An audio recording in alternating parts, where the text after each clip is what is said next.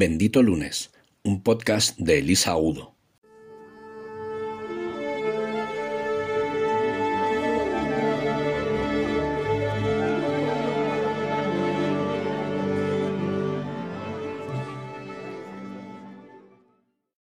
Hola benditos. Te voy a contar lo que me pasó en mi primera sesión de coaching grupal en 2012 con un equipo directivo de una farmacéutica. Yo llevaba ya un par de años ejerciendo y tenía un poco ya de práctica con sesiones individuales, pero era el primer workshop de equipo que hacía y estaba haciendo una introducción al grupo de, personas que tenían que trabajar un, conflicto de comunicación bastante grave que habían tenido y quería pues hacer una especie de, repaso de premisas iniciales, de cuáles eran los acuerdos que íbamos a, tener en ese, en ese trabajo, en esas jornadas.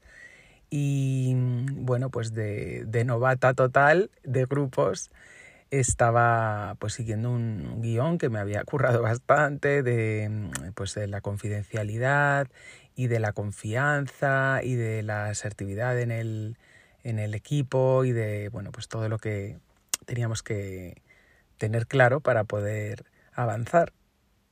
Y en un momento dado, el director financiero, que era un tipo alto, muy serio y muy profesional, se me quedó mirando y me dijo, perdona una pregunta. Yo quería saber si esto es como en la mili, que el valor se te presupone. Yo recuerdo la sensación que se me quedó por dentro, mm, me quedé totalmente paralizada porque, bueno, el, aquel señor imponía bastante, pero sobre todo la pregunta me pilló a traspiés y, y recuerdo que de puro bloqueo me eché a reír y, bueno, pues sirvió para que se distendiera el ambiente, ¿no? Que estaba bastante tenso. Y me, me dio que pensar, de hecho es algo que, que incorporé al resto de diapositivas en los siguientes cursos porque, claro, eh, lo que, lo que me hizo ver es que yo estaba dando por hecho que mm, ese equipo estaba cohesionado, que querían trabajar el tema que habían venido a trabajar y que estaban todos muy dispuestos. Y lo que pasaba es que había un conflicto de base con el director general que estaba allí presente y que me había contado que aquello era un trabajo fantástico que querían hacer todos. Y la realidad es que no era así, que estaban enfadadísimos con él, cuatro de los cinco, por una persona que había salido de la compañía y bueno, pues no estaban ni por la labor de trabajarse nada, ni por la labor de hablar, ni por la labor de compartir, ni les apetecía nada estar allí, ¿no? Y bueno, hubo que hacer un trabajo previo bastante intenso y que me llevó a sacar todos mis recursos porque tuve que improvisar. Y fue un gran aprendizaje, la verdad, que les, les agradecí un montón y también su actitud, ¿no? Que pudiéramos reconducir aquel, aquel taller tan, que empezó tan catastróficamente. Te cuento esto para que no des por hecho que mm, por, seguir este podcast eh, vayas a tener todos los lunes benditos. Supongo que te ha pasado que alguna vez te levantas, sea lunes o no, con cero motivación, cero motivación para salir de la cama incluso, y con una sensación de, yo qué hago yo aquí, o que incluso haya podido empezar el domingo por la tarde, ¿no? Que es el día de la depre por excelencia. Digo de la depre eh, por llamarlo en un término que me, que me entiendas, porque si estamos hablando de depresión con todas las letras, eh, que es lo primero que habría que, que comprobar, pues no se admiten bromitas, porque digamos que son palabras mayores, ¿no? Pero cuando hablamos de una depre, así por, por entendernos, ¿no? que no sería correcto llamado así, hablamos de, de tristeza, de tristeza que es al final el origen de una depresión, ¿no? un exceso de tristeza que no has podido gestionar y que ya se convierte en un trastorno químico y de otro tipo, bueno, pues mucho más profundo. ¿no? Y mm, por supuesto la depresión necesita un tratamiento eh, por un profesional cualificado y necesita tiempo y necesita mucha comprensión y te diría que la tristeza también, aunque sea un estado más leve, ¿no? O previo. Y si lo que tienes es tristeza y falta de motivación, puedes hacer todos los cursos que quieras, puedes leerte todos los chistes que quieras y puedes buscar todas las webs de motivación que encuentres, pero no se va a ir así como así. Porque lo que está pasando es que la tristeza, como buena emoción que es, te está lanzando un mensaje que seguramente no estás entendiendo. hay algo que a mí me, me gustó mucho saber sobre las emociones y es que las emociones no son buenas ni malas, como a todos nos parece, ¿no?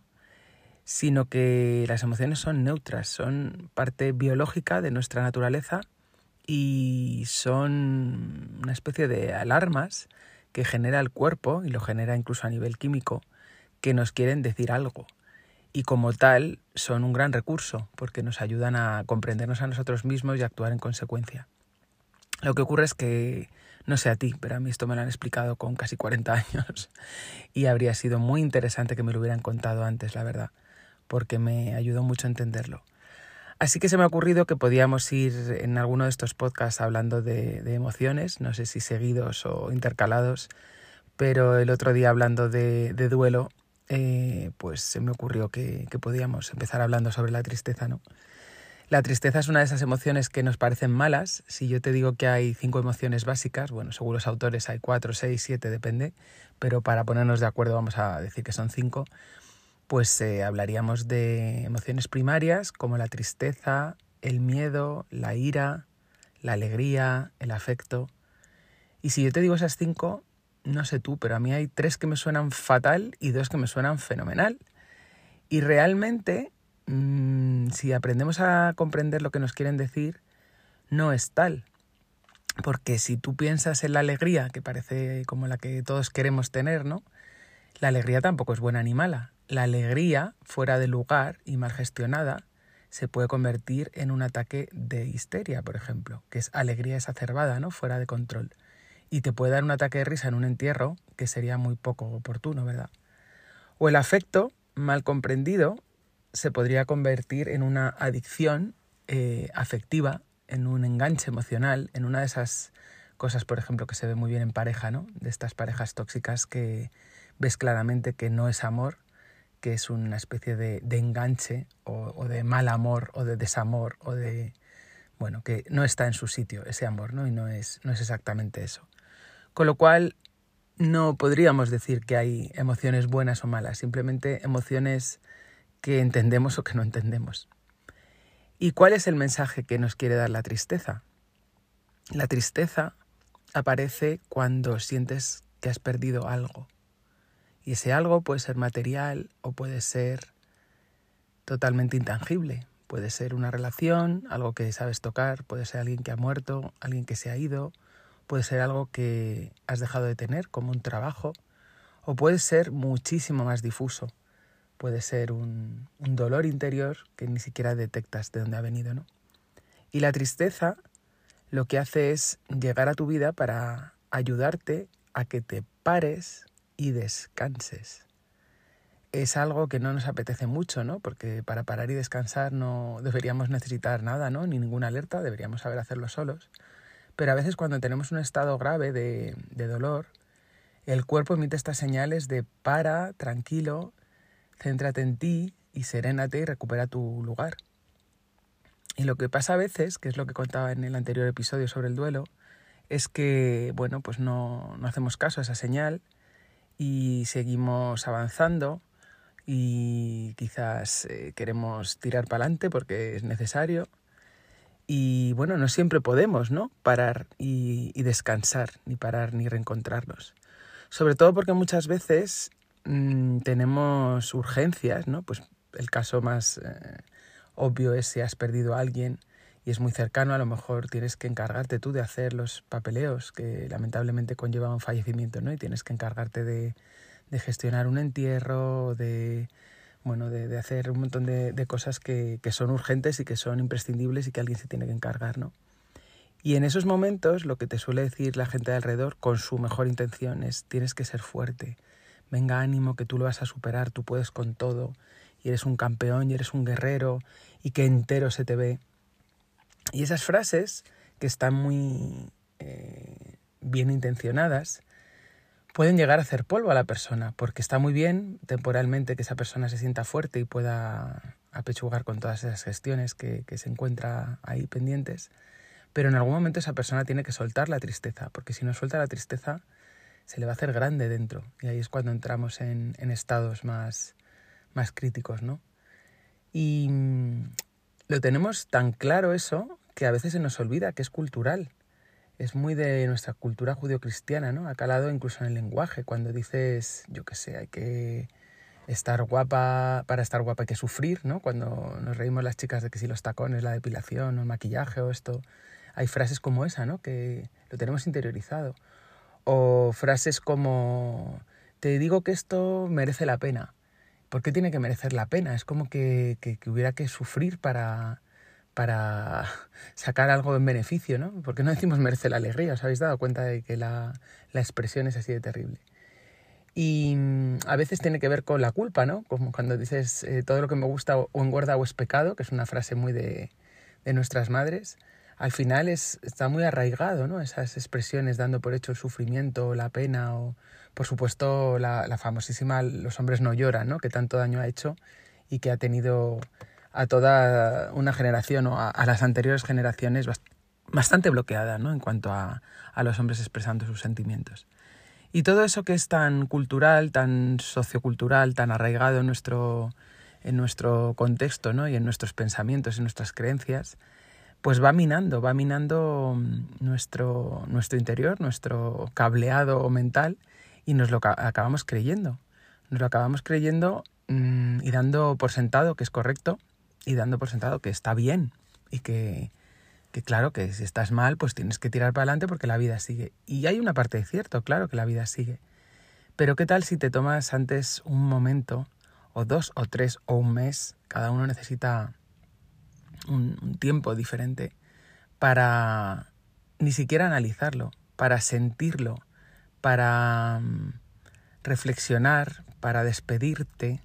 Súper importante despedirse de esa persona o de esa cosa o de ese hecho que se nos ha ido y para sentir que, que estás ahí, que no tienes fuerzas para hacer nada y que esa invitación de tu cuerpo es para que te relajes y para que encuentres tu fuerza de nuevo y para que conectes con tus sensaciones más profundas y bueno, suena todo a, a, un proceso que a ninguno nos gusta, ¿no? No nos gusta porque normalmente nos hace conectar con el vacío, ese vacío del que todos los humanos huimos, todos, también los que nos dedicamos a profesiones de, acompañamiento a otras personas. El vacío existencial, ¿no? Ese, lo que decían en latín, el horror vacui, del que todos huimos porque, porque no apetece nada, ¿no? Es una sensación de... da mucho vértigo sentir que hay un vacío ahí existencial. Y desde ahí es desde donde parten todas las adicciones, realmente. Cuando tú te desconectas de ti mismo y sientes ese vacío, lo quieres llenar, lo quieres llenar con alcohol, lo quieres llenar con, da igual, sexo, máquinas tragaperras o teléfonos o videojuegos, da lo mismo, redes sociales. Esa adicción por hacer, por tener y no por ser, porque, porque no podemos ser si estamos desconectados, ¿no? y estamos desconectados por eso mismo, porque no nos escuchamos, no, no nos paramos a ver qué es lo que siento más allá de qué es lo que pienso, ¿no? que es a lo que nos han educado en Occidente. Y bueno, no, no tengo, bueno, tendría muchas cosas que decir, pero no tengo mucha motivación hoy para contarte muchos ejemplos. Simplemente quería hacer esta reflexión para que tú mismo también pudieras enfrentarte a eso, ¿no? A esos días malos que, parece que no estamos autorizados para tener, ¿no? Sobre todo si tienes una vida, pues, eh, cubierta, ¿no? De tus necesidades básicas. Porque, bueno, pues a mí también me pasa, ¿no? Sentir que, que no tengo de qué quejarme, de que tengo una vida muy plena. Pero ¿qué pasa si de repente hay un día que no te sientes pleno tú? Pues no pasa nada, no pasa nada. Lo, lo, bueno es que te puedas dar cuenta y que ese día te lo tomes con calma que ese día no te castigues, no intentes llenarlo de cosas y no intentes fustigarte porque no estás bien. Simplemente que escuches atentamente y que veas qué está pasando ahí, qué es lo que crees que has perdido y qué es lo que tienes que reencontrar. Seguramente sea a ti. No hay nada más gozoso que poderte encontrar a ti mismo. Y como decía el sabio, no hay amor suficiente para llenar el vacío de una persona que no se quiere a sí misma. Así que te invito a que encuentres qué es lo que puedes hacer hoy por ti mismo si sientes un lunes poco motivado. A lo mejor es tan fácil como darte un baño calentito con, con sales, como te guste a ti. Pueden ser incluso sal gorda de la cocina, no tienes que tener sales exóticas, aromáticas ni nada por el estilo. O puedes ponerte una música que te guste, con, con baño o sin baño. Puedes darte un paseo por algún parque que tengas cerca. O puedes, no sé, busca, busca la tuya. Puedes ponerte a dibujar, no tengo ni idea de lo que te puede gustar a ti. Pero busca algo que no implique ninguna exigencia, que no te haga destacar, que no necesariamente tenga que ser útil. O si te apetece sentirte útil, pues haz algo por, por alguien, ¿no? Que te, que te calme esa necesidad de, de tener alegría, porque al final la alegría va a llegar, la alegría va a llegar cuando tengas algo que celebrar. Así que busca qué es lo que puedes celebrar, pero antes intenta descubrir cuál es el mensaje que te está dando la tristeza, porque sin duda es muy sabio tu interior y algo te está queriendo decir. A ver si entre todos podemos construir este diccionario de emociones y que puedas llevarte mejor ¿no? contigo mismo y, comprender qué está pasando por dentro, porque creo que es el primer paso para que podamos avanzar ¿no? y ser un poco más felices con todo el caos que hay fuera, por lo menos que podamos ordenar un poquito lo que tenemos dentro. Soy Elisa Agudo y deseo que tengas un bendito lunes.